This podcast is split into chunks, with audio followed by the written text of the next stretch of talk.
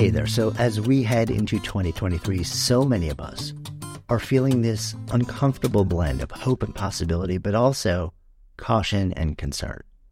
And while there's this sense of emergence, it's also still coupled with a perpetual sense of groundlessness, high stakes, uncertainty.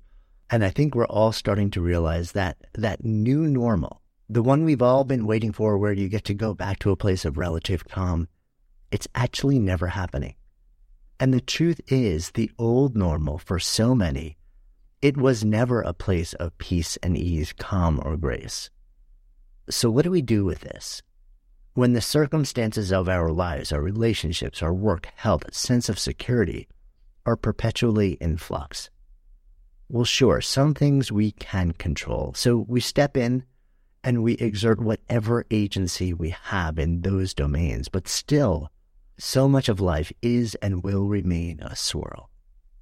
So, how do we come back to a place of relative peace and ease, of relative inner calm, regardless of what the world delivers to our front doors.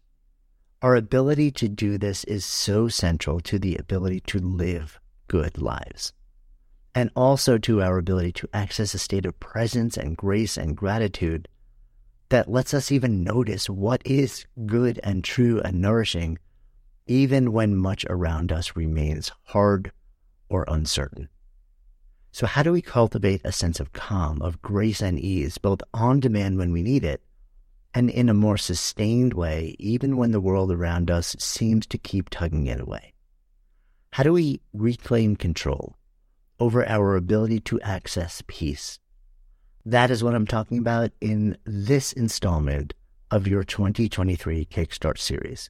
So, if you've missed any of the earlier episodes that focus on succeeding at big, meaningful things, understanding what to focus on to live a good life, and how to find and do work that makes you come alive, be sure to download those in your podcast app so they're teed up to listen to right after this episode. You'll find links to all of those episodes in the series in the show notes.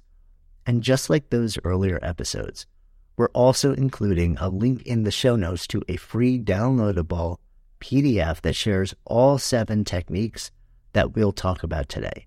So you can really just listen in and not worry about having to take notes or remember everything.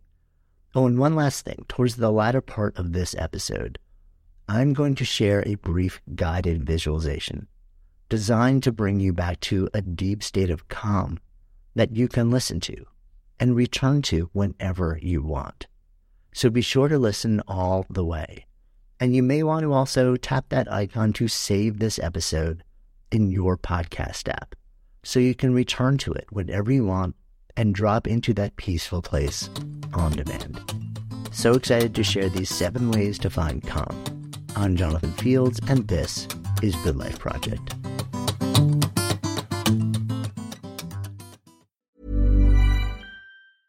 Hi, this is Janice Torres from Yo Quiero Dinero. If you own or operate a business, whether it's a local operation or a global corporation, partnering with Bank of America could be your smartest move. By teaming with Bank of America, you'll enjoy exclusive digital tools, award winning insights, and business solutions so powerful you'll make every move matter. Position your business to capitalize on opportunity in a moment's notice. Visit bankofamerica.com slash banking for business to learn more. What would you like the power to do? Bank of America NA, copyright 2024. This message comes from BOF sponsor eBay. You'll know real when you get it. It'll say eBay Authenticity Guarantee. And you'll feel it. Maybe it's a head turning handbag, a watch that says it all, jewelry that makes you look like the gem, or sneakers and streetwear so fresh every step feels fly. eBay gets it. So look for the blue check mark next to that thing you love and be confident that every inch, stitch, sole, and logo is checked by experts. With eBay Authenticity Guarantee, you can trust that feeling of real is always in reach. Ensure your next purchase is the real deal. Visit eBay.com for terms. Hi, I'm Daniel, founder of Pretty Litter. Cats and cat owners deserve better than any old fashioned litter. That's why I teamed up with scientists and veterinarians to create Pretty Litter. Its innovative crystal formula has superior odor control and weighs up to 80% less than clay litter. Pretty Litter even monitors health by changing colors to help detect early signs of potential illness. It's the world's smartest kitty litter.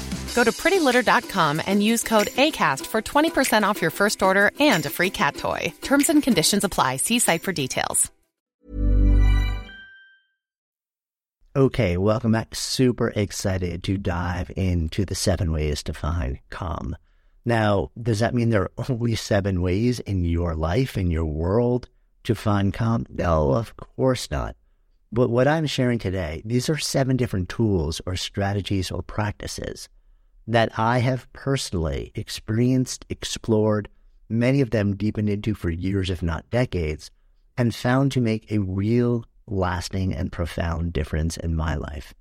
And there's also fascinating science behind these different ideas and tools and strategies that show that this isn't just about me. This is not just about an N of one, one person experiment. These are things that can make a real difference and do make a real difference in the lives of millions and millions of people, no matter who you are or where you are or where you've come from. So let's drop into the first one. But one last thought before we do that also. I'm going to offer these seven different ideas or strategies. Does that mean that every single one of them is appropriate and accessible and available to every single person? Maybe yes, maybe no. Some of you may say, wow, all seven of these, as you're walking through them, they all feel like I could say yes to them. Some of you may say, well, some of these sound more interesting or accessible to me, and some of them not so much. And some of them you may just kind of say, that doesn't sound all that interesting to me. I don't even want to try it. The idea behind not just giving you one tool or two tools, but seven, is that I want to deliver a bit of a toolkit to you. So you can kind of pick and choose what feels right, what is available and accessible to you, and work with the things that you're most called for and feel most available and effective for you and your unique circumstance. Okay, let's dive in.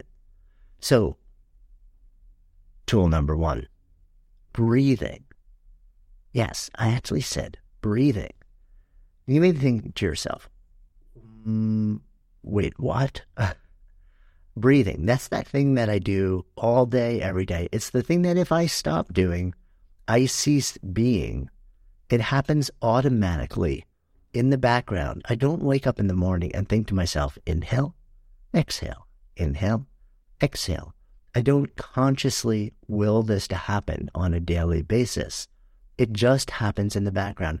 It's automatic. In fact, it is controlled largely by a part of our nervous system, the autonomic nervous system, that just kind of goes, runs in the background. It runs a script without us having to think about it it's automatic.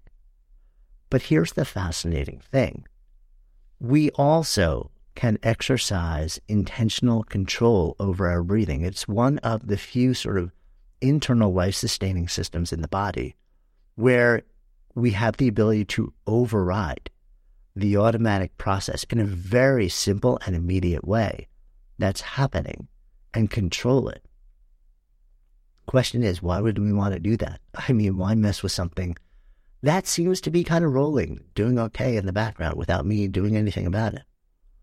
And the answer is because our breathing, more particularly our rate of breathing and our depth of breathing, is directly related to other systems in the body that upregulate our state of agitation, and that also can include anxiety and alertness, or downregulate our state of being into a place of calm and peace and relaxation. So, what many of the longest standing healing traditions, um, philosophical traditions, even spiritual traditions that have been around for thousands of years, practices of mind and body have known for millennia is that breath is sort of the gateway to regulating state.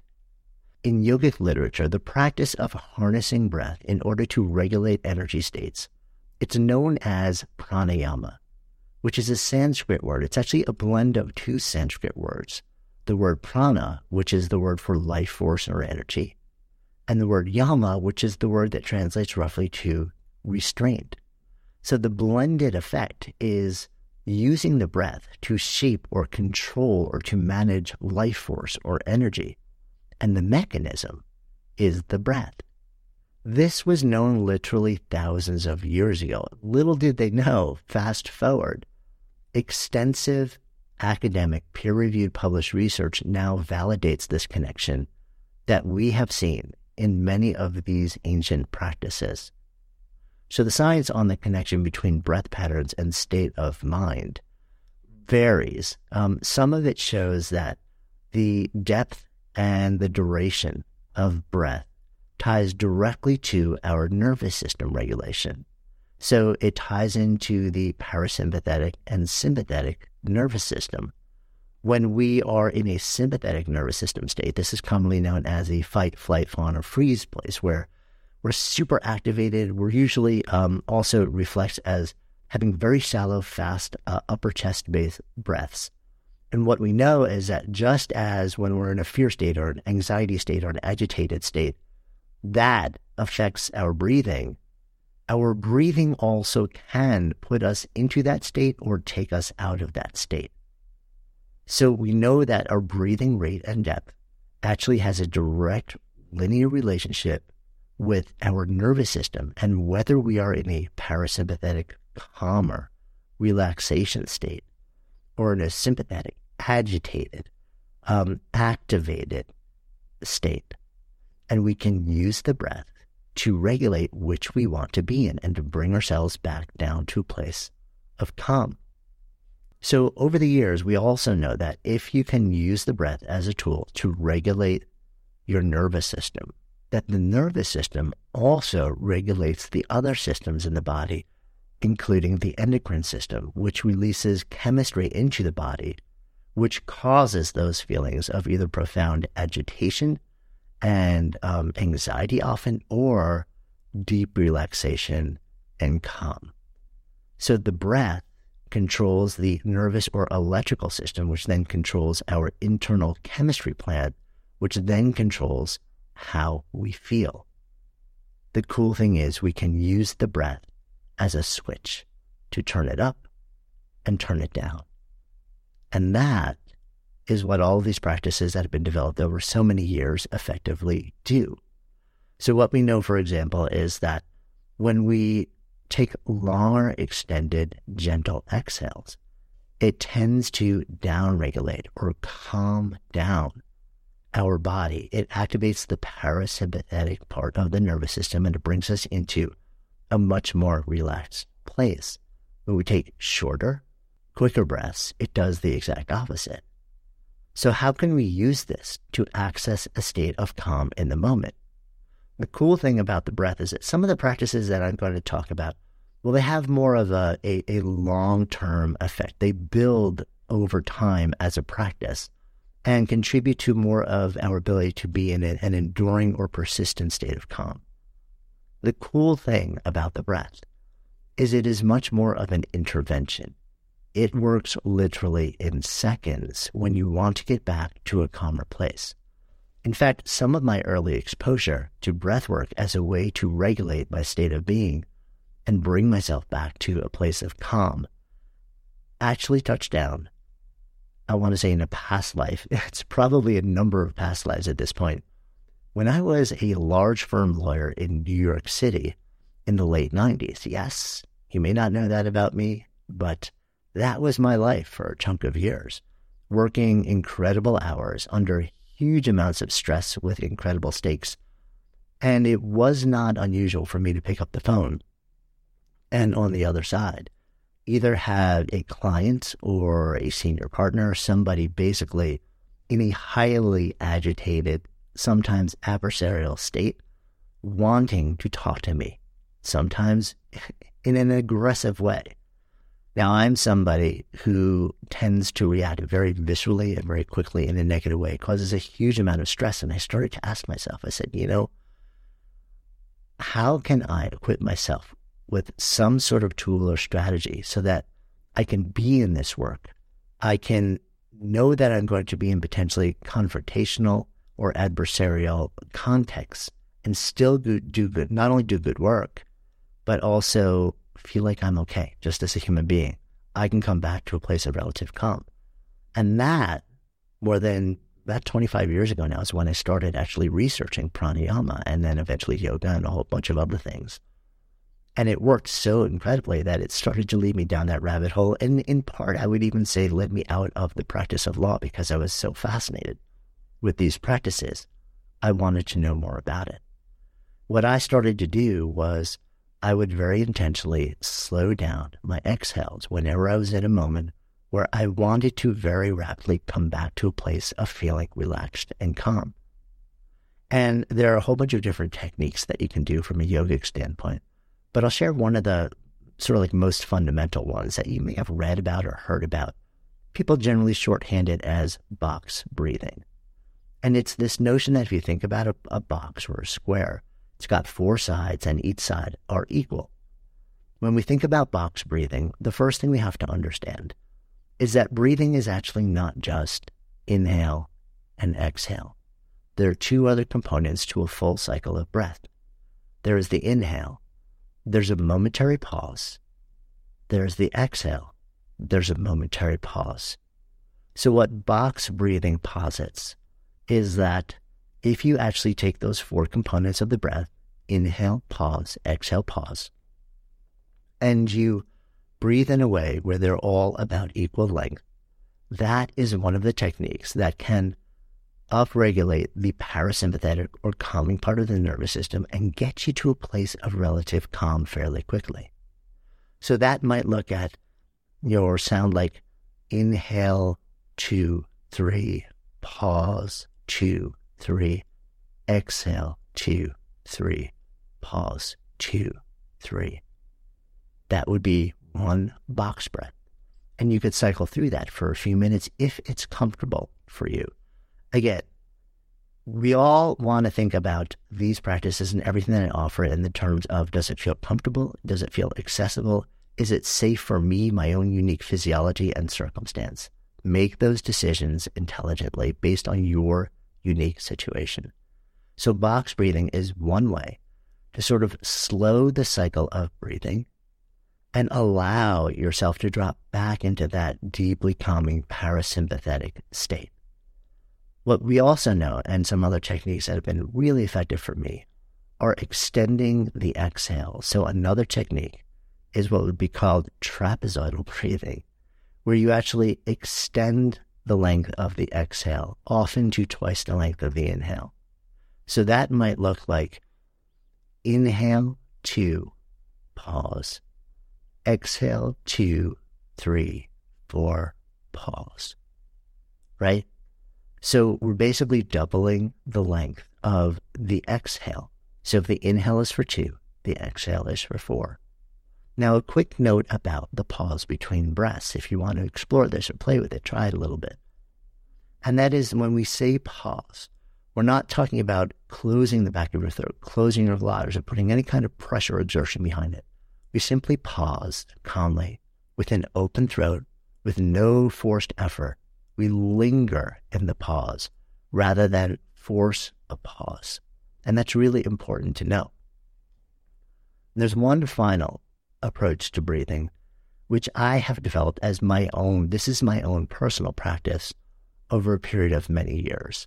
And it blends a bunch of different styles of breathing. And I found for me, it is the most relaxing and also it gives me access to a place of stillness that is really quite profound.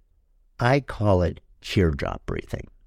And the reason is because if you sort of draw the lines of the four parts of the breath, it forms almost like a diamond with a really extended two sides or a teardrop.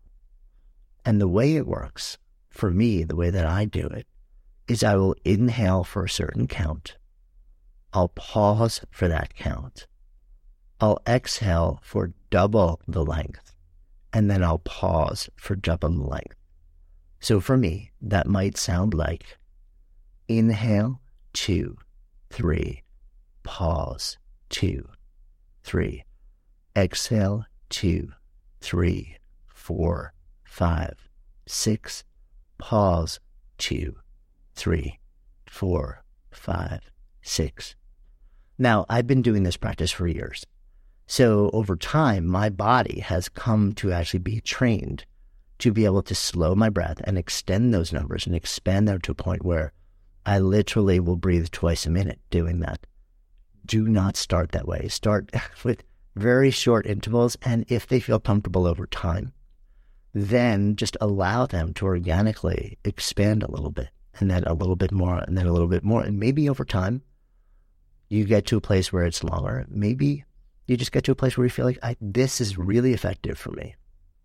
What I have found is in the final pause before I take the next inhale, that extended pause is kind of magical for me. There is something that happens where I feel a sense of almost bliss for just a few seconds. And every time I cycle through, but I can bring myself back to that place. It is incredibly stilling and renewing for me. So that is just one of the tools that we're going to talk about. Um, using the breath as a powerful mechanism to access calm. And as I mentioned, of the tools in the toolbox, this is more of an intervention level tool. It works fairly quickly when you're in a state where you just find yourself agitated or anxious or aroused and you really want to come back down to a much calmer, more baseline, more relaxed state in a relatively short period of time. So let's move on to our second tool.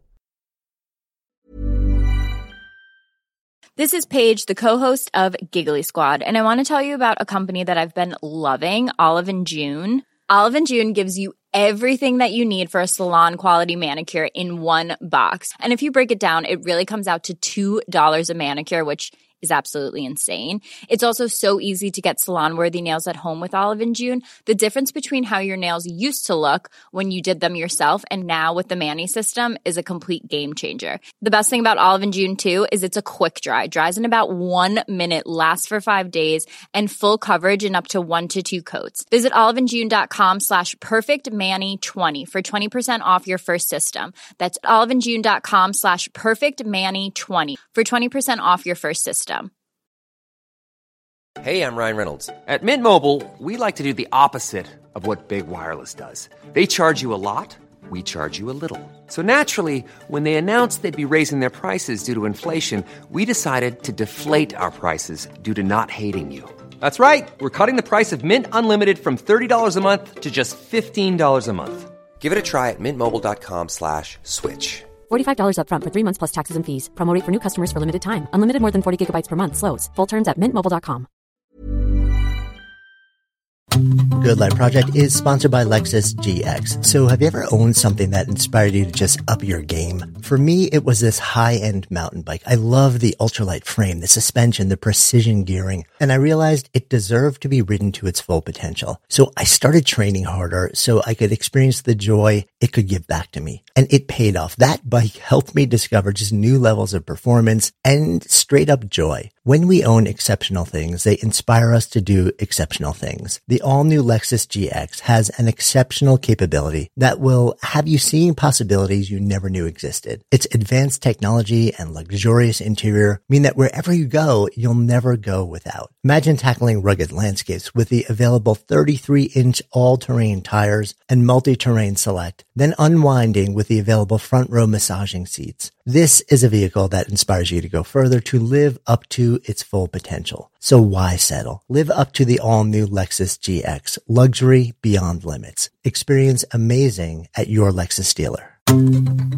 Good Life Project is sponsored by NetSuite. So I remember when our businesses were just starting to really scale. It was amazing and also added complexity and stress. And the things that I used to do in hours were taking days, too many spreadsheets, too many systems, no single source of truth. If that sounds familiar, you should know these numbers. 37,000 25 and 1. 37,000 businesses have upgraded to NetSuite by Oracle. 25. NetSuite turns 25 this year. That's 25 years of helping businesses do more with less, close their books in days, not weeks, and drive down costs. And one, because your business is one of a kind. So you get a customized solution for all of your key performance indicators in one efficient system with one source of truth, manage risk, get reliable forecasts, and improve margins. Everything you need to grow all in one place. And right now, download NetSuite's popular KPI checklist designed to give you consistently excellent performance absolutely free at netsuite.com slash goodlife. That's netsuite.com slash goodlife to get your own KPI checklist. netsuite.com slash goodlife.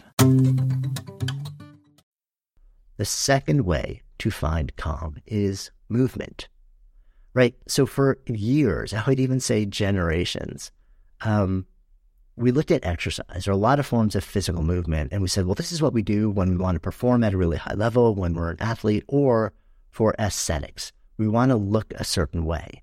So we want to be, you know, like we want to have a certain appearance. And movement was associated with either aesthetics or athletics, performance or appearance. These were sort of like the two dominant reasons that we would move our bodies what we've learned over the last couple of decades through a growing and incredibly powerful body of research is that movement affects not just our physical uh, ability to perform or strength, our flexibility to exert ourselves, or the way that we look. It affects our physiology. It affects our physical health. But here's the really fascinating thing that movement also has a profound effect on our mental state of being.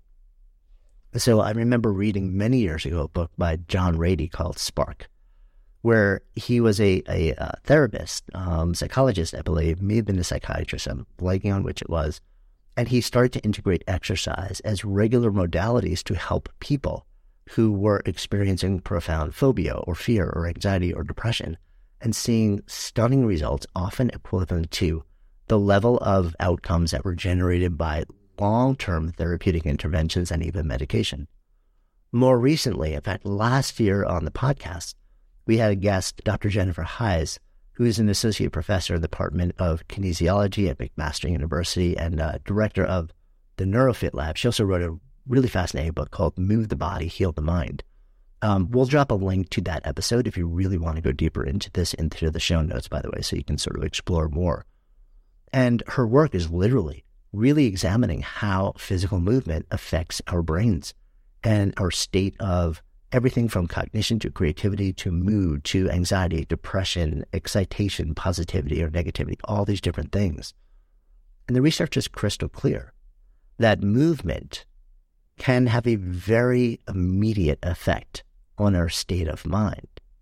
Movement also, similar to breathing, can bring us from a sympathetic, agitated, activated, freaked out, anxious state into a parasympathetic, calm, relaxed, peaceful state incredibly quickly. So this falls into one of those tools that I would also call interventional. It works fairly rapidly and in the moment. It will change your state very quickly. And even better, movement or particular types of movement affect us in different ways. So one of the things that I found over time and some of the research looked at is sort of saying like what well what kind of movement and at what level of intensity and for how long? And the answer is it really varies based on the person and based on the state that you're looking to access. One of the things that has become increasingly apparent to me when we think about moving our body is that movement that lets us lose time can be incredibly effective. Look for things that intrinsically bring your attention into the practice of movement rather than something that allows you to kind of dissociate from your body and stay in your head and let your body move while your head stays stuck in calm destroying chatter or spin. So, for example, I live in Colorado. I have the just incredibly blessed to have this opportunity to to be in this space for this season of my life. Now, not too long ago, I lived in New York City, and I lived there for three decades, for basically my entire adult life. And when I was trying to move my body there, I would often try and go out and walk around Central Park, which is one of the biggest parks in the world, or along the river. But when it got kind of cold and ugly there and gray, you know, I would often sort of have to move inside. And in the early days, before a lot of other great home based equipment with a lot of variety were available, I would end up going to a traditional gym. That model is often based on maximizing revenue per square foot, which means putting tons of pieces of equipment that are based on repetitive motion. The repetitive motion does not involve intrinsically you and your attention being connected to it. So you could be walking on a treadmill or doing something else. You'll experience the physiological changes in your body from that. That can be really beneficial for your immune system, for your health, for your mental health, for your state of being. But what you won't experience is your mind being required by the nature of the activity to check out of the chatter and the spin and pay attention to the activity itself. So you may well be on that repetitive motion device, but your head is still completely in whatever the circumstance is that is causing you so much stress and spin. So what I found is super helpful when we're thinking about what exercises or movements to say yes to. Look for things that you would experience that have a high level of change, of novelty, and that by the very nature of them, they require your mind, your attention to be focused in on the activity. So, fun examples would be things like mountain biking or cycling or frisbee, yoga, play catch with something, ecstatic dance, things where your, your brain, basically the nature of the activity requires your brain to completely check out of the world around you and be hyper present in the activity that you're doing. For me, the simple difference between going for a walk on streets and around the block where my mind can really wander and going for a walk or going for a hike on a trail. And for me, uh, again, I'm very fortunate.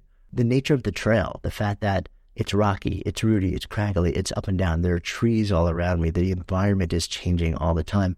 My mind has to be there with me. It has to be present in the hike. And that changes what it does to me and my ability to access real states of almost transcendent calm. When I'm on a trail, I find much more difficulty accessing that state, even though I'm getting the benefits of moving my body. When I'm doing something that is much more ritualized or repeated without a lot of novelty, and where the nature of the movement itself does not require me to be present in the activity. And final word again, I'll reflect back and say, with everything that I'm doing, honor whatever level of ability or mode of movement is accessible and appropriate for you. If it is not very accessible, then focus more on some of the other practices or tools or strategies that we're exploring here. But really think about movement as not just about strengthening and getting more flexible, not just about performance, not just about aesthetics, but as a powerful mechanism to rapidly get your brain into a much calmer state of being. Okay, on to number three. Okay, so this is a really fun one. Number three is music. What does the music actually do to us? So, I have been somebody where music has been a central part of my life from my earliest memories. I grew up in the 70s, like sort of the heartbeat of folk music my house, I, I literally cannot remember a time when I was a kid where there wasn't some kind of music playing on the record, whether it was Seals and Crofts or Country Joe and the Fish or Joe Cocker or a lot of the Woodstock era um, artists or folk artists. It has been this consistent theme that has stayed through me. I then made music, I composed music, I played music. When I was in college, I was actually a club DJ, spinning three or four nights a week until 3 or 4 a.m. in the morning. So creating music and what I've learned over this time is that it's not just a love of music, of the intricacy, of the frequencies, of the sounds, of the words. It is what music does to me.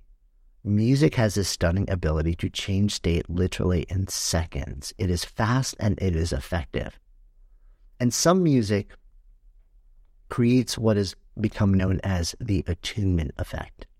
It allows our body's nervous system to naturally down regulate and research tells us that listening to music can activate that parasympathetic, calming part of the nervous system in ways that are similar to some of the other mechanisms that we've talked about. And no doubt you have experienced this. You may have heard something on, uh, I'm taking myself back, on the radio. You may have heard something on your device. You may have had something streaming where, you know, it's on a um, a list where it's just presenting you with with music that has been selected because it thinks that you would like it, and you're kind of listening and like it's fun, it's nice, and all of a sudden something comes on and it catches your breath, and you either just feel this sense of extraordinary energy or excitement, or you feel this sense of deep, calm, abiding, almost transcendence. Maybe you feel a sense of profound sadness. What we know is that different types of music, different kinds of music, different frequencies of music affect us in really powerful ways. And our attunement to the music can change the state of our nervous systems, either take us up into sympathetic agitation or down into parasympathetic calm. So we want to experiment with music, bring it into what you're doing. And if you're feeling agitated, activated, anxious, run the experiment with different kinds of music, right? So for me, when I hear different kinds of music, I, and I've run enough of these experiments where I really know how different specific pieces of music and even genres affect me. And a lot of people have run this experiment in the context of wanting energy.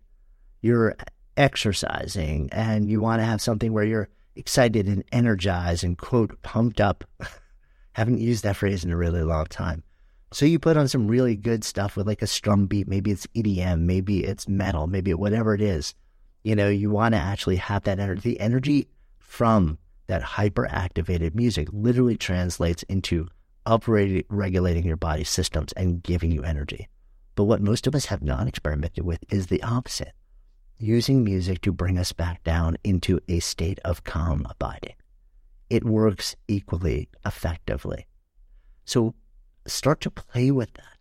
When you're feeling you want to come back to a place of calm, think to yourself, okay, so what's on my playlist here? What could I choose where I could just play a song or two or three, close my eyes, and vanish into the music? What music takes me away?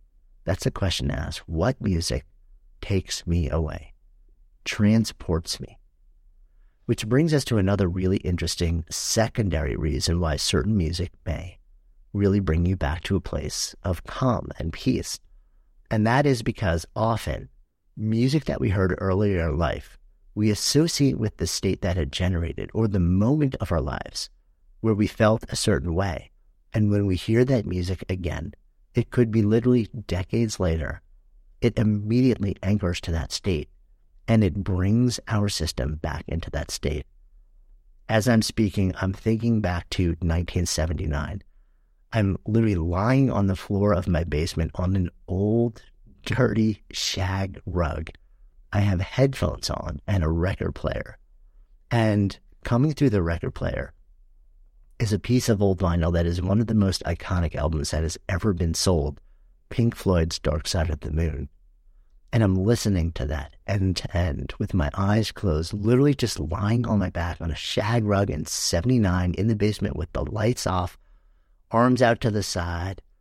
And I am almost gone. It is like I'm in the physical space, but I'm actually somewhere else entirely. I'm floating somewhere else. And by the way, the only thing that is flowing through my body is music when I hear that album now, literally almost any beat, any note from it, just a couple of seconds of it, not only does that transport me into a similar place because it does that to my body, but it has a secondary effect of triggering the anchoring effect that brings me back to that moment in my life where everything was as it should be and I was completely at peace.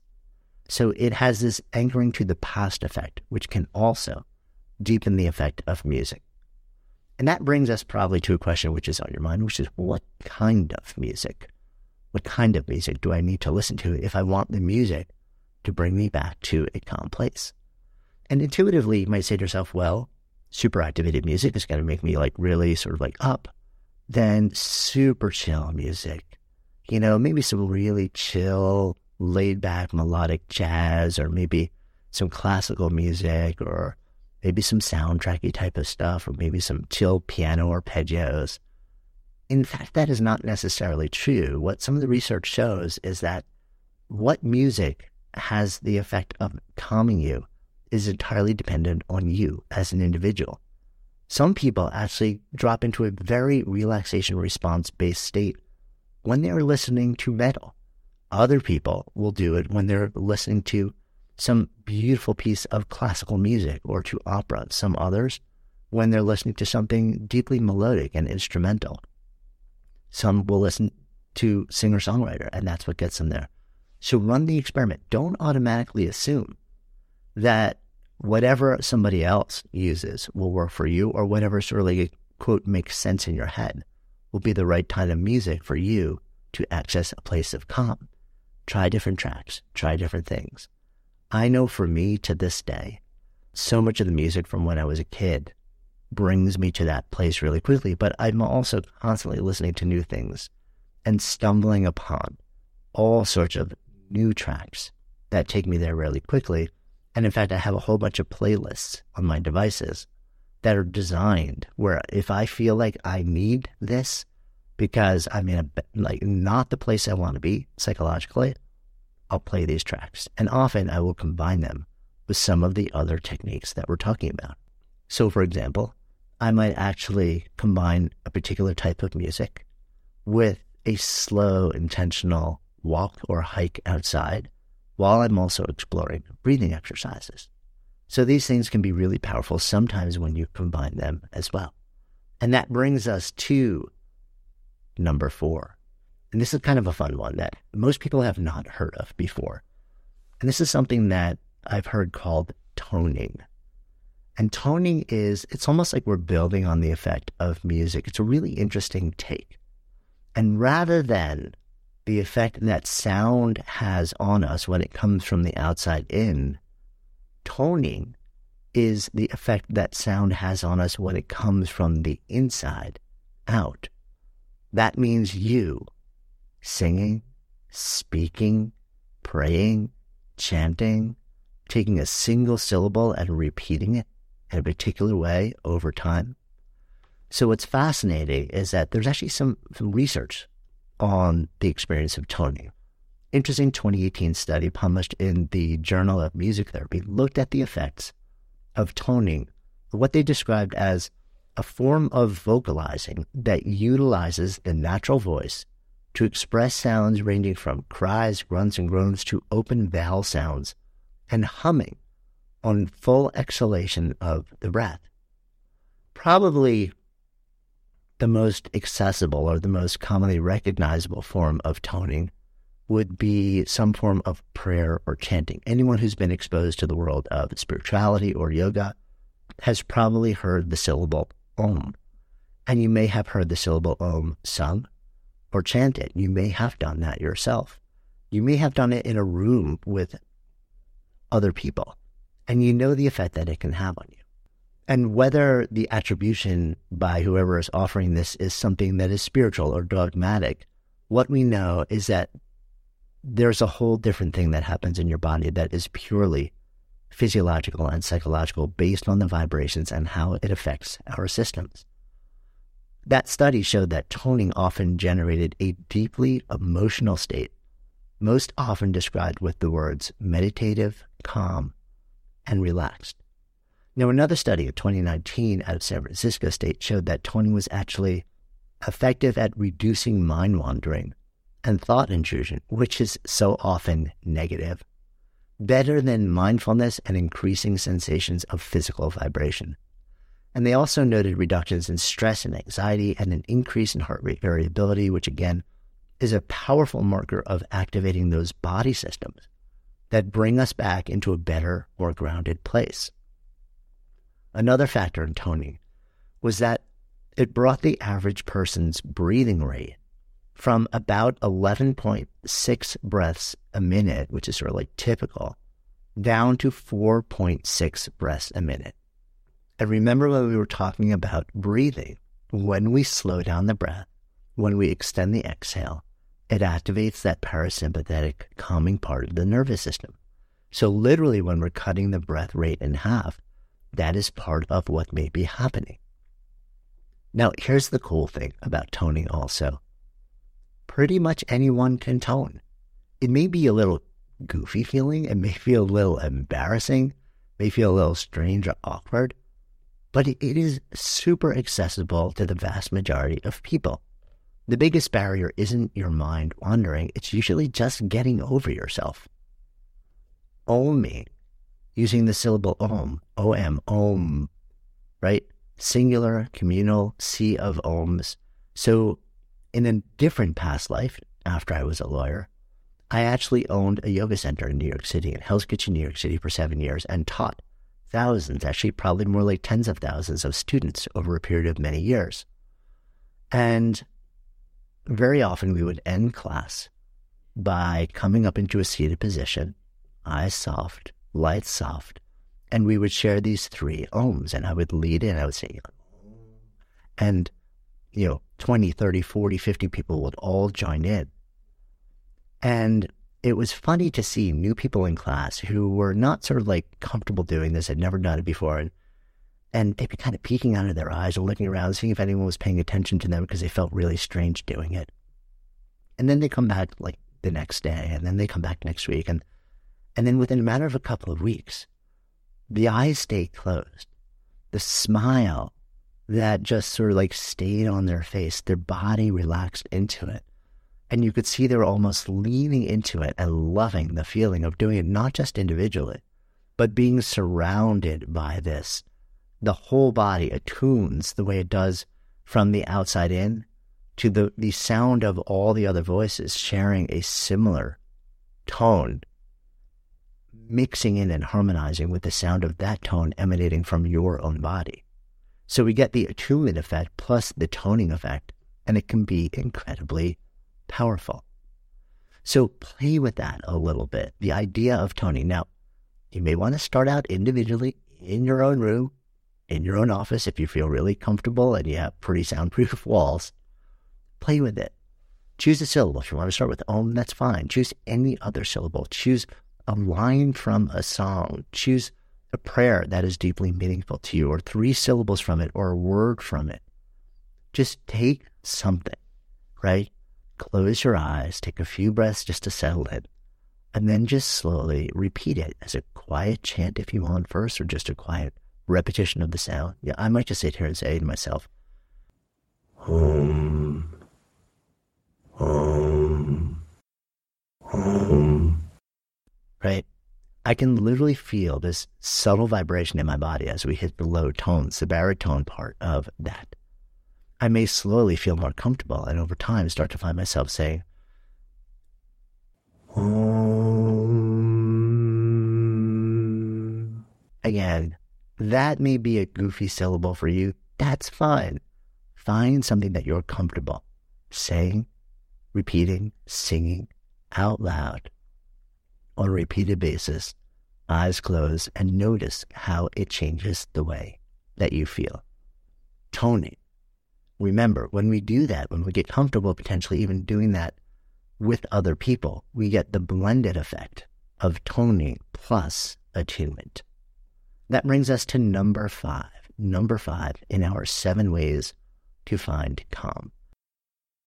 Good Life Project is sponsored by Lexus GX. So have you ever owned something that inspired you to just up your game? For me, it was this high-end mountain bike. I love the ultralight frame, the suspension, the precision gearing, and I realized it deserved to be ridden to its full potential. So I started training harder so I could experience the joy it could give back to me. And it paid off. That bike helped me discover just new levels of performance and straight up joy. When we own exceptional things, they inspire us to do exceptional things. The all new Lexus GX has an exceptional capability that will have you seeing possibilities you never knew existed. Its advanced technology and luxurious interior mean that wherever you go, you'll never go without. Imagine tackling rugged landscapes with the available 33 inch all terrain tires and multi-terrain select, then unwinding with the available front row massaging seats. This is a vehicle that inspires you to go further to live up to its full potential. So why settle? Live up to the all new Lexus GX, luxury beyond limits. Experience amazing at your Lexus dealer.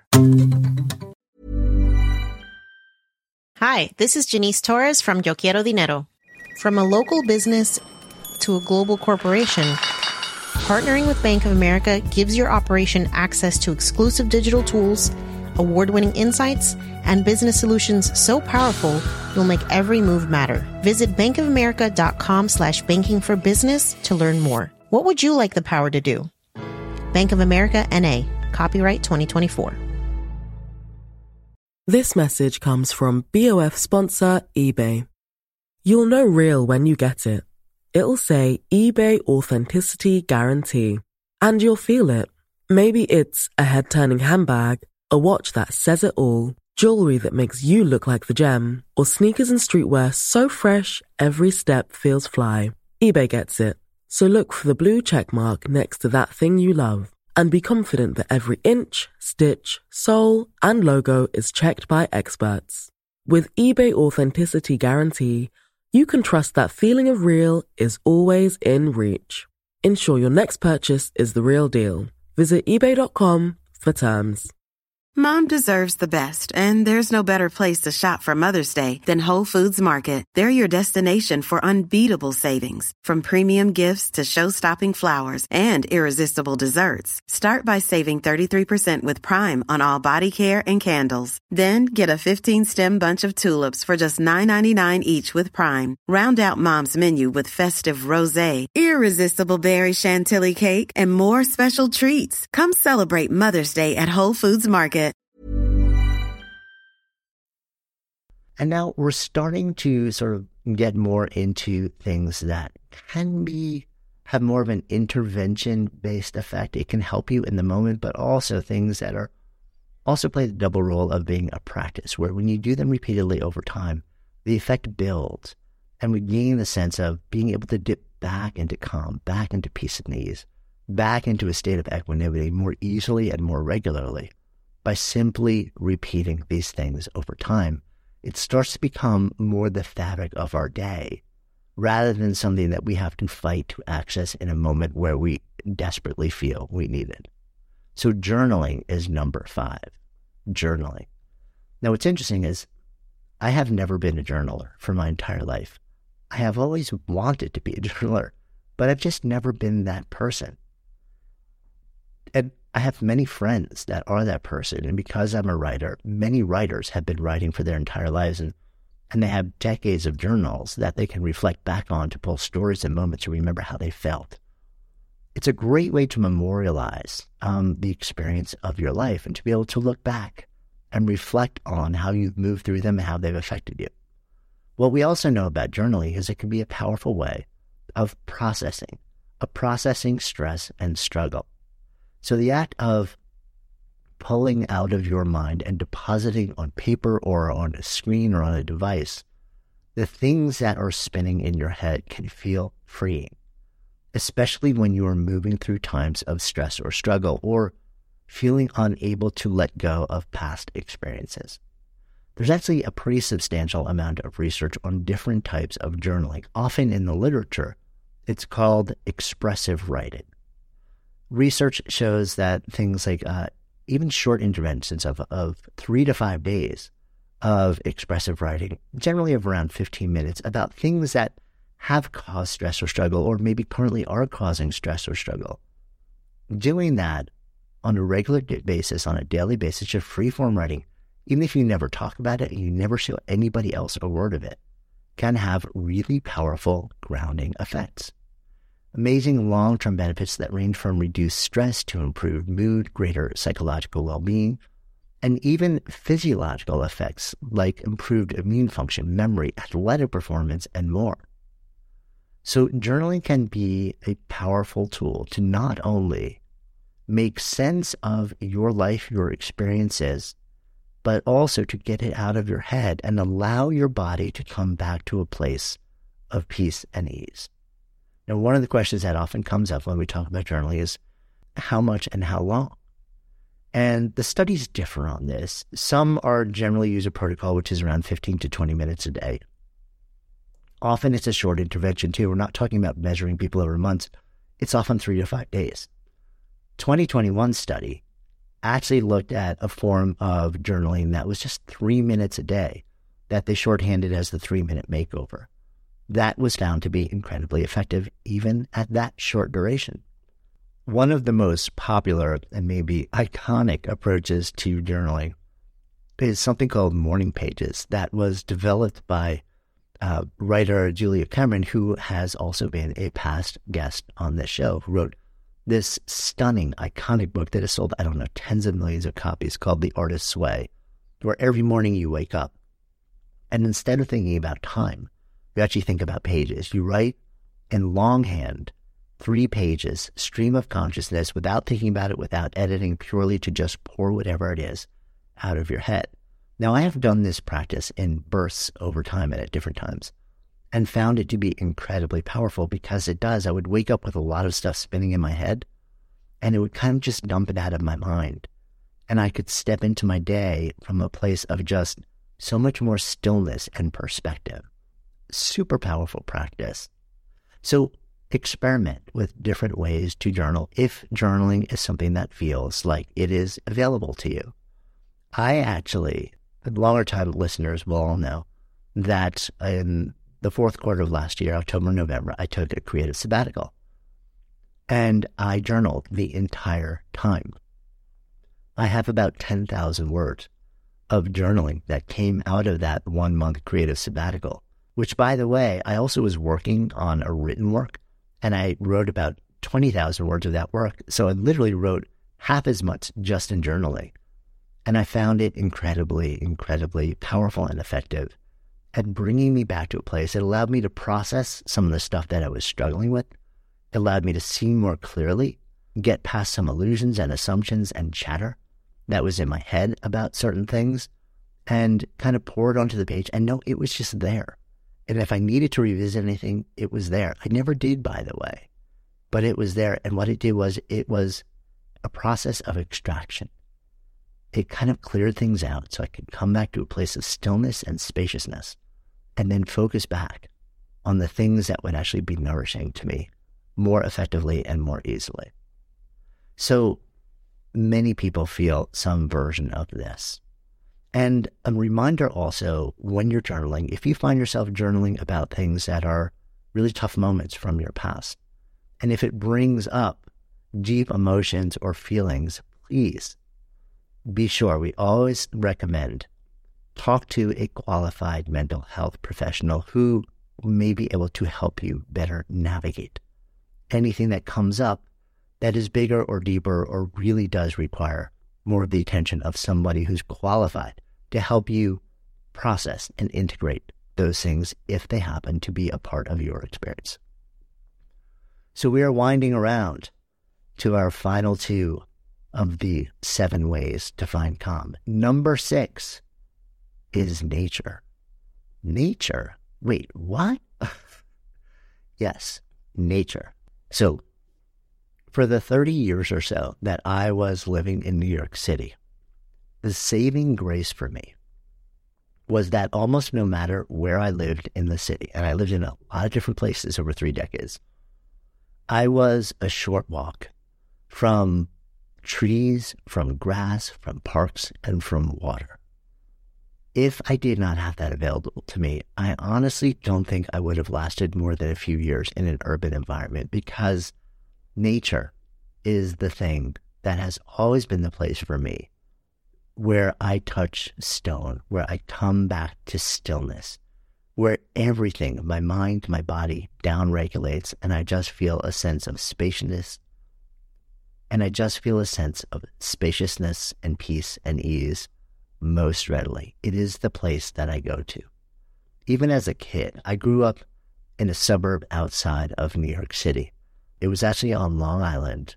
And the name of my town, my town was actually the town that East Egg from the Great Gatsby was based on. So it was a water town. It was a peninsula surrounded by water, and the end of my block was the bay.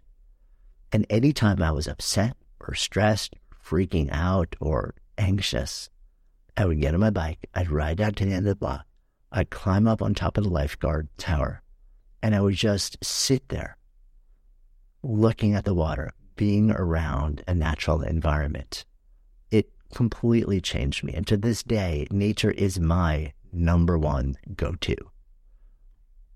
But it's not just my personal experience. As with so much of what I've shared, there's really interesting research that now backs up our intuitive knowing that nature can be a powerful psychological reset for us. In Japan, there are forests that are actually called Shinrin-yoku forests, which translates roughly to forest bathing, designated because it is so clear that immersion in these forest type of environments is super effective at helping people come down from a place of anxiety and spin and chatter into calm. Research done also shows that exposure to nature affects a lot of different systems in the body, from reducing blood pressure and heart rate and muscle tension and the production of stress hormones, to shifting from stressed and anxious to more calm states, to even lowering inflammatory cytokines and inflammation in the body and improving mood. Another interesting study shows us that living in urban environments, if you live in an apartment building in a city and you have plenty of trees and green space around you, that people felt more connected to community and to neighbors and had a stronger sense of belonging and could better cope with everyday stressors than folks who were in apartments or urban environments where there really wasn't a lot of greenery. It was just all concrete, very few trees, and very little green space. Even that in an urban environment has a profoundly transformational effect, not just on our state of mind, but on our state of connectedness. In fact, MRI studies or fMRI studies have shown that even looking at images of nature light up the parts of the brain that correspond with empathy and love. And we know from our last episode, if you haven't listened to it, it's a fantastic episode with Bob Waldinger about the power of relationships, that relationships are, are mission critical to not just living a good life, but also feeling a sense of peace and ease and aliveness in the literature, we also see these two other kind of fascinating theories that have been offered about why nature has this effect on us. One is called the stress reduction theory, and it argues that access to nature influences feelings or emotions by activating that parasympathetic nervous system to reduce stress and autonomic arousal. Another theory that's been known as the attention restoration theory. I love all these fancy names for theories, don't you? It says that paying attention in fast paced urban environments and workplaces and offices or other stressful environments, it takes a ton of required focus. It is a heavy effort attention lift that takes a lot out of us. It literally increases stress by causing so much effort to keep our attention flitting and spinning and hyperfocusing in a high speed. In nature, though, research shows that people let their attention wander more expansively and with less effort and exertion, which leads to a more relaxed state of body and mind.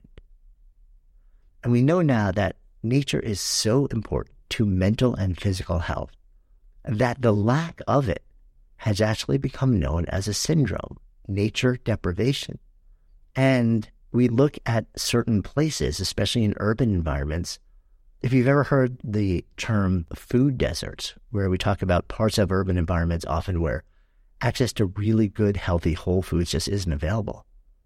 We're now talking about parts of urban environments, and they're using the phrase park deserts, where access to greenery, to nature, to trees is not available.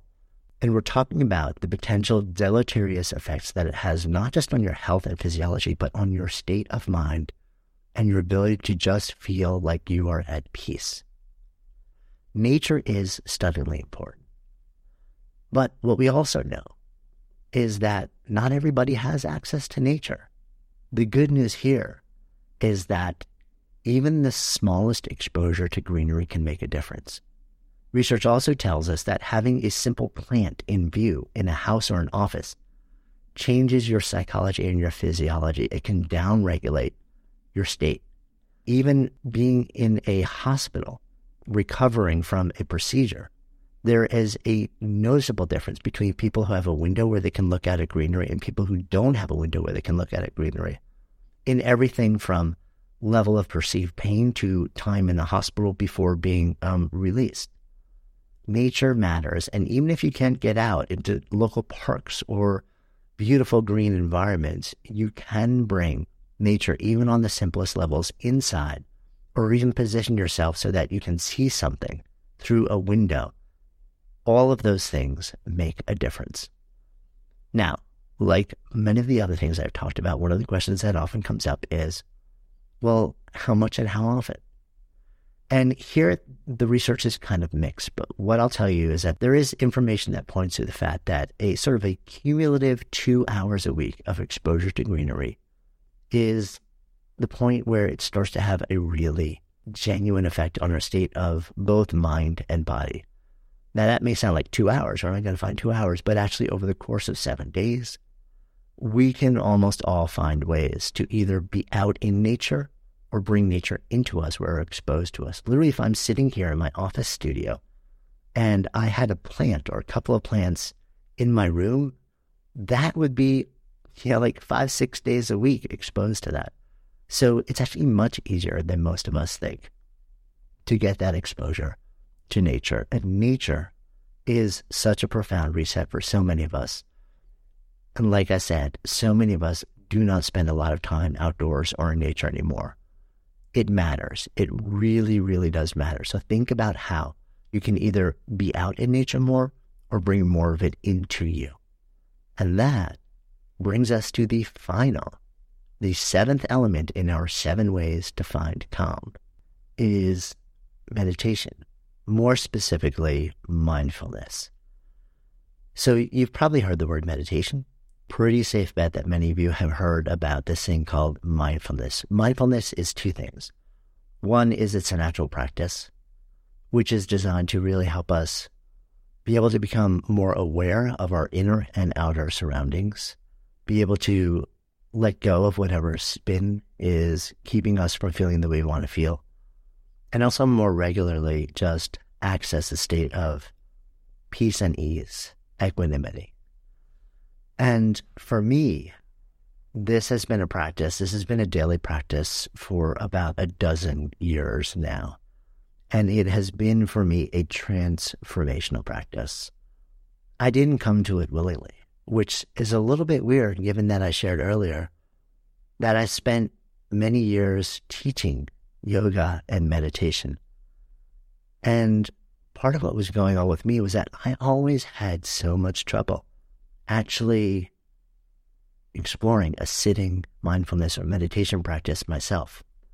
And because so often I would lose myself in a very similar, completely absorbed, hyper present state through movement, I just kind of always assumed, well, my approach is just through movement. And in fact, movement did help bring me to that place. But sitting meditation or sitting mindfulness practice is different. So we've got the mindfulness practice that is about sitting and developing, but we also have the bigger idea of what is actually leading to just our ability to be more mindful and present as we move through the moments of our lives. And that's ultimately why I do it. I don't do it because I want to get better at the practice. I do it because I want to feel better in life.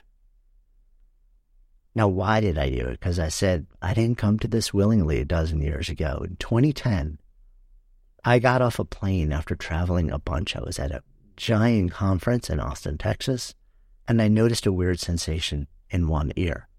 Over a period of a month and a half, that turned into a whole bunch of different sensations that blossomed into what is known as full blown tinnitus, a high pitched, very loud sound in both ears that nobody can hear but me because it is in fact coming from inside of me, my brain.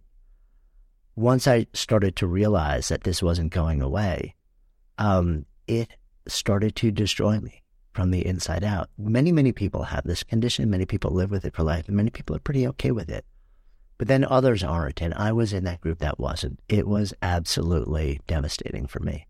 So I started doing all sorts of research, and I got to a point where I said, okay, months in, I started to realize this is not going away if this is me for life, is there a way that I can be okay? If this is me for life, is there a way that I can be okay? what do I have control over? I didn't have control over the sound. As I sit here sharing with you in this moment, the sound is still with me, but I'm okay with it. So what made the difference? It turns out that as I was actually trying to work my way through this, it was, a very dark period of my life.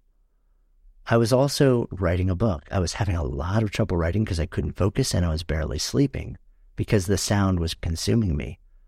But I was writing a book about uncertainty and how people navigate and sometimes even harness high levels of high stakes uncertainty. And somehow in that, I started to research mindfulness and meditative practices because they were really powerful. And I also stumbled upon the research on mindfulness practice or cognitive behavioral therapy that was based in mindfulness practice and how it can be incredibly powerful for chronic pain. And I started to wonder if this is effective for chronic pain, I wonder how it would be for chronic sound that my brain is generating that is causing me deep psychological pain. So I started to learn about the practice and I started to, over a period of months, develop my own version of a mindfulness practice, blending in pranayama or breathing practices, which we talked about earlier, and other stilling practices. And over time, even though the sound never went away, it started to allow me to rewire the way my, my brain addresses attention so that I was no longer obsessing about the sound and I was able to let it go. I was able to just put it into the background the very same way I did with thousands of other sounds that completely swept through me all day, every day, living in a big city and didn't didn't even hear them anymore. I was able to finally rewire and gain a certain level of agency and control over my attention that allowed me to focus it away from the sound and be present in my life, in everything that was good, and my relationships, and know that it was just there in the background, just like everything else. So this started for me as an urgent intervention.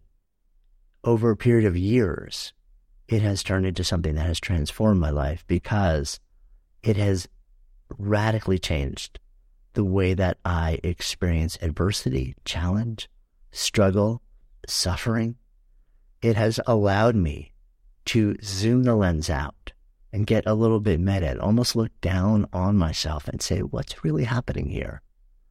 And then refocus my attention. It's given me an awareness of where my attention actually is on any given moment in time. Choose whether that is a constructive place to focus my attention or destructive, or put another way, functional or dysfunctional and then actively re divert my attention or actively divert my attention to something that is more grounding and centering and peaceful. It also allows me to sort of zoom out and look down at myself where I'm in a moment or an interaction or a conversation. Maybe it's an adversarial one, like that one I talked about in the very beginning of this episode, and kind of say, huh, what's happening here? What would be the healthy, constructive kind response. And then choose that instead of being wildly reactive. So it is an incredibly powerful practice, incredibly stilling practice, and it is all about gaining the ability to focus attention um, and to drop thoughts that are negative and to understand at any given moment in time where is my attention? Is it functional or dysfunctional? Is it healthy or unhealthy? Is it generative or destructive? And then make a choice about where I want to keep placing it. Right. So this sounds a lot more complicated than it actually is. The actual instruction for mindfulness practice is really simple and straightforward. Very often we start with like a very simple practice of just focusing on the sensation of your breath. As your mind wanders, noticing that and bringing it back and your mind will wander literally every few seconds, if not more. And that is still the case for me a dozen years later. And there are times where I judge myself and like that was a terrible practice. I was barely there for most of it. And yet still the overall effect of it over time, I know has profoundly changed me and the way that I relate to my life, the way that I'm able to touch a peace, the way that I'm able to see more clearly what is and isn't happening both in my outer world and in my inner world and respond consciously and constructively rather than react in autopilot and destructively. So, what I thought would be a nice way to kind of bring this whole conversation to a close is I would love to just guide you through a relatively short seated mindfulness practice so you can just get a bit of a taste of what this practice is about. Just go for a couple of minutes, maybe five minutes or so here. And this last bit also, if you find it interesting, if you find it relaxing or stilling, and it's something you'd like to keep turning back to, it's something that you'll be able to return to. So that's why I suggested in the beginning, you might want to actually bookmark or whatever icon is available to you in your particular listening app. Just tap that thing so you know, so you can very easily recall this episode.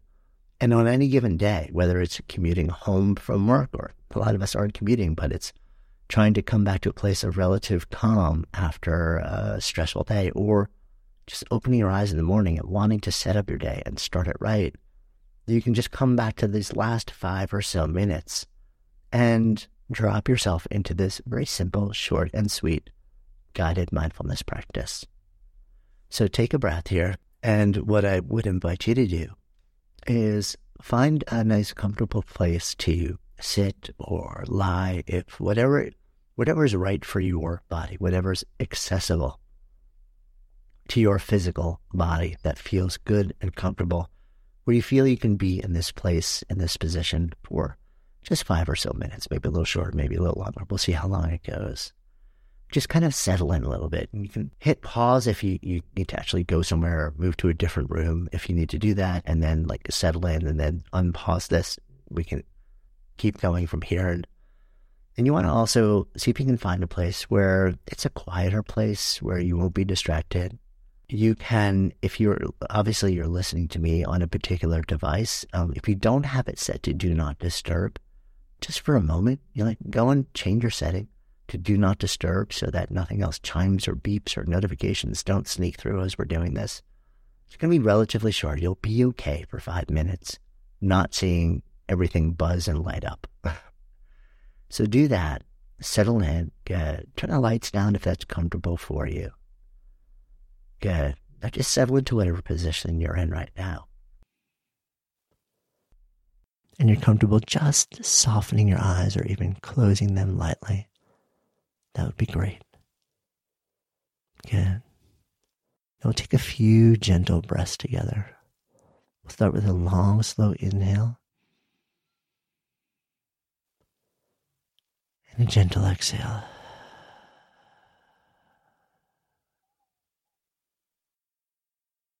Slow inhale. And out.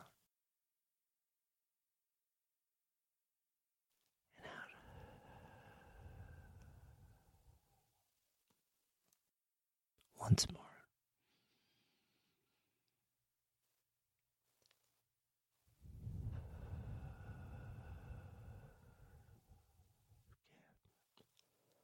Settling into your breath. Just noticing if there's anywhere in your body that is calling your attention. Maybe tingling or a sense of warm or cold or a sense of being against something else. Sense of ease or relaxation or even tension. We don't need to do anything about that particular sensation, but just notice it. Just notice it. Notice it's a part of this moment this experience and allow it to just be with the moment. Allowing your breath to just settle into a nice, comfortable rate. You don't have to manipulate it in any way now. Just allow yourself to breathe. And if it's comfortable breathing through your nose, then allow yourself to do that. And if not, just whatever is as peaceful and easeful for you as possible.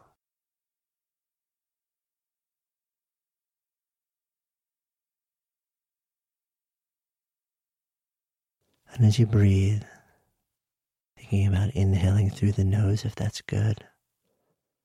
Begin to notice the sensation of your breath as it just enters tip of your nose.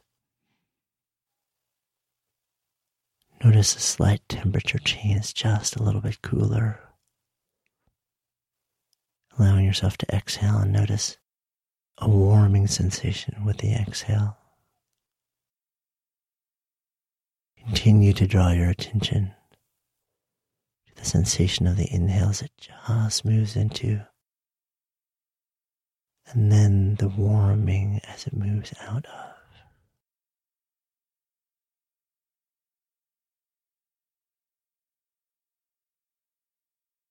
And allow whatever your body needs to do, just do it. And by now, it's a pretty safe bet that, like every other human being, your mind has already started to attract a thought or a feeling or a twinge or something over there. And that's okay too. Just notice that. Name it thinking, feeling. And with your next exhale, let it ride the exhale out and just come back to the sensation of your breath.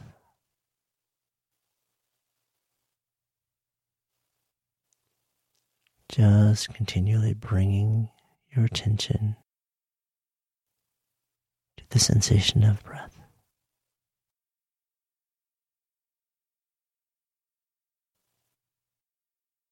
You may even bring your awareness, your attention down into the area of your chest or your belly if that feels more accessible to you.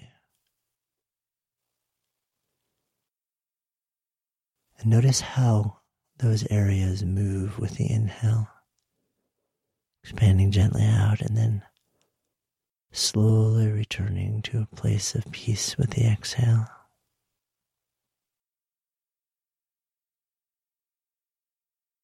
Not feeling the need to change anything or manipulate the breath. Simply noticing your body as your breath comes in and out.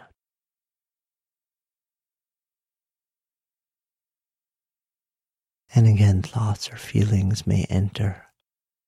Notice those too. Give it a quick name, feeling and allow it to ride the next exhale just out of your mind as your mind deposits itself back into the sensation of your breath in your body.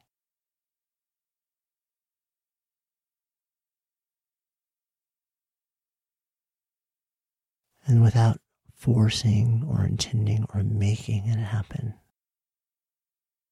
Notice if there's just the slightest pause that you can detect between your inhale and your exhale. Does it feel safe and spacious and natural to just linger in that pause for a heartbeat?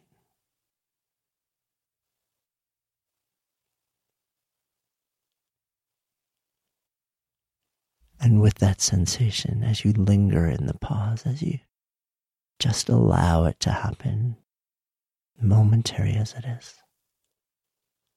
in the space of the pause, notice a sense of stillness that passes into and through you, a spaciousness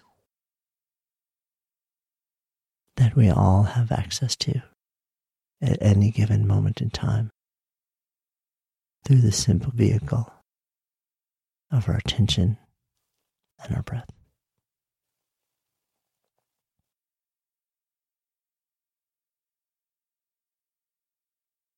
Good. And as we start to sort of come out of this short and sweet practice,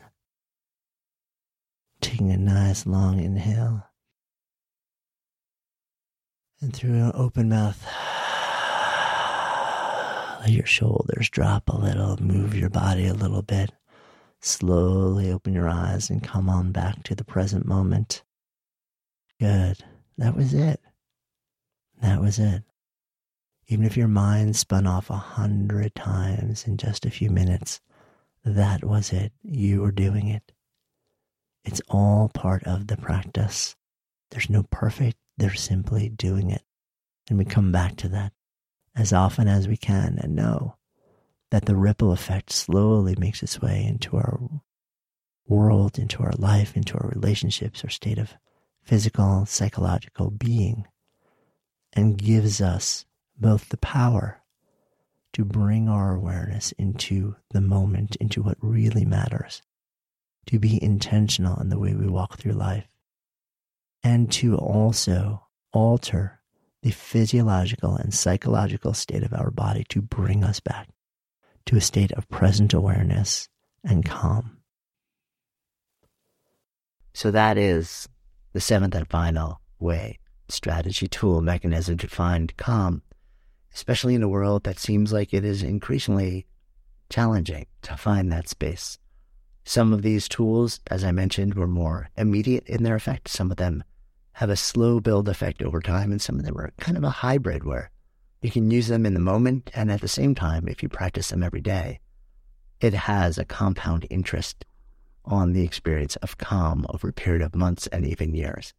I hope you have found this useful and valuable, and I hope that as we all move into this year together, that as much as it seems like there's groundlessness still very much in the air, that there are things that we cannot control, that you feel that now you have a toolbox of go tos that you can turn to and know that you can come back to a place of stillness. You can come back to a place of calm, that you can find ways to reorient your intention and see and step back into a place of ease and possibility on a more regular basis and know that that will always be available to you, that your circumstances may change. There may be things that are outside of our control, but our ability to actually use these ideas, tools, and strategies to bring us back to a place of calm abiding always travels with us.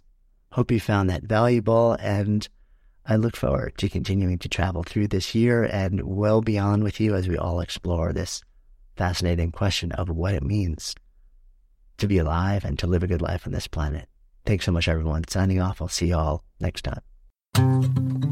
If you haven't already done so, please go ahead and follow Good Life Project in your favorite listening app. And if you found this conversation interesting or inspiring or valuable, and chances are you did since you're still listening here, would you do me a personal favor, a seven second favor, and share it? Maybe on social or by text or by email, even just with one person. Just copy the link from the app you're using and tell those you know, those you love, those you want to help navigate this thing called life a little better so we can all do it better together with more ease and more joy. Tell them to listen. Then even invite them to talk about what you've both discovered because when podcasts become conversations and conversations become action, that's how we all come alive together.